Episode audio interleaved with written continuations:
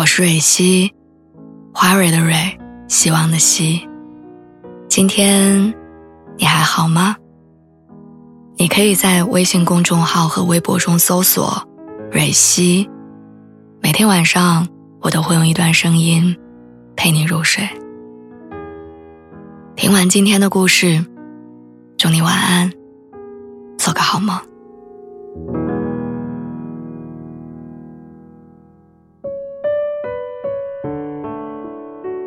在北京这座城市，平均每天晚上会有一百五十五个人出生，九十九个人死亡。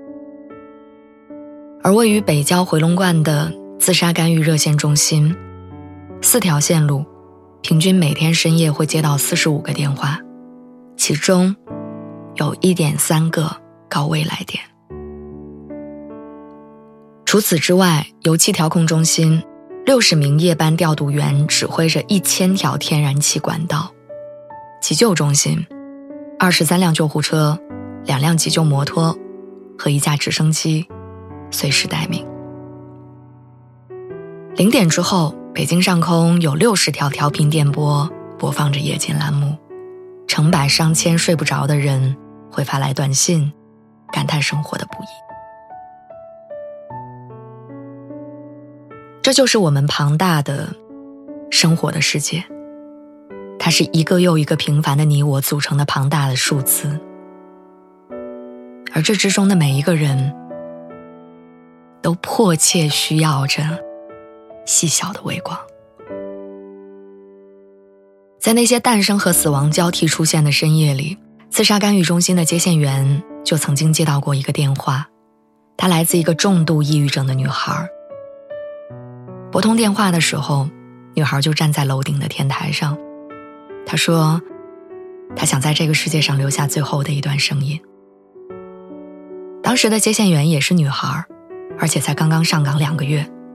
她顶着巨大的压力，用所学的专业技巧和感同身受的同理心，把原本只有三句话的内容拉长到了三十分钟，最后让这个女孩放弃了自杀的念头。没有人知道两个女孩在面对得救的生命的时候有着怎样的庆幸或者释然，但我们却在简短的故事里找到了一种叫做“我和世界都没有放弃你”的东西。或许，接线员也只是众多岗位中毫不起眼的个体，但我相信，在那个事关生死的夜晚。曾是一个站在悬崖边的人，最后的绳索。你知道一座城市在半梦半醒之间有多少人渴望着天亮吗？救护医生说，每天凌晨四点到六点，他们要下班的时候是急救中心最忙的时候，因为很多人都想着熬一熬再看看情况，所以破晓的时候，病人大多。都已经被病痛折磨的再也挺不住了。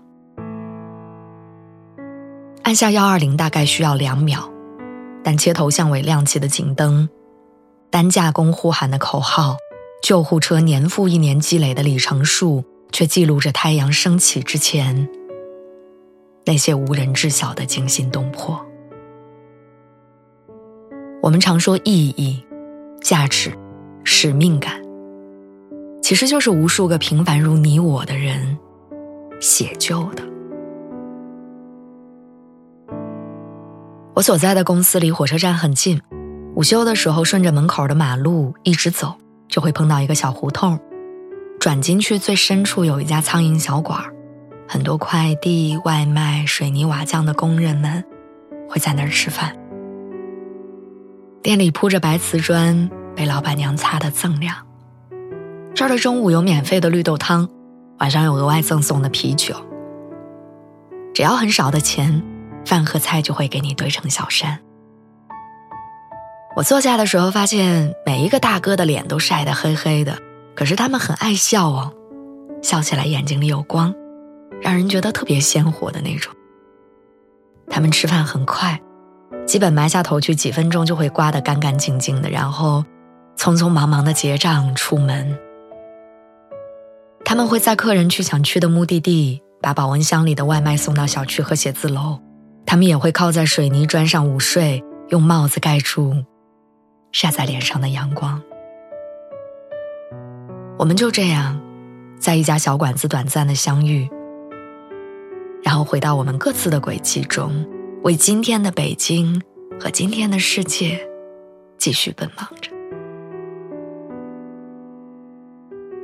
这是无数渺小的我们，在恒长的宇宙中度过的平凡的一天。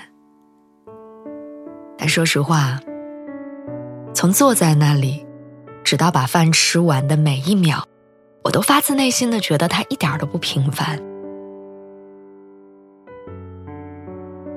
我记得我曾经看过一个关于人生的比喻，大意是说，我们生下来的时候只有几斤重，但是随着年月的累加，体重渐长，而灵魂也存在一种累加。是我们与人事物建立链接的时候所留下的重量，那是生命的重量。彼此需要产生的羁绊，不管是个体还是社会，都会给生命增加重量。我想起之前回老家坐公交，很多系统已经换成了扫码的那种，有一个老奶奶站在门边一直弄不对，后来是我帮她付的。其实就一块钱，但她很不好意思还了我一枚硬币。下车的时候还给我塞了两个砂糖橘。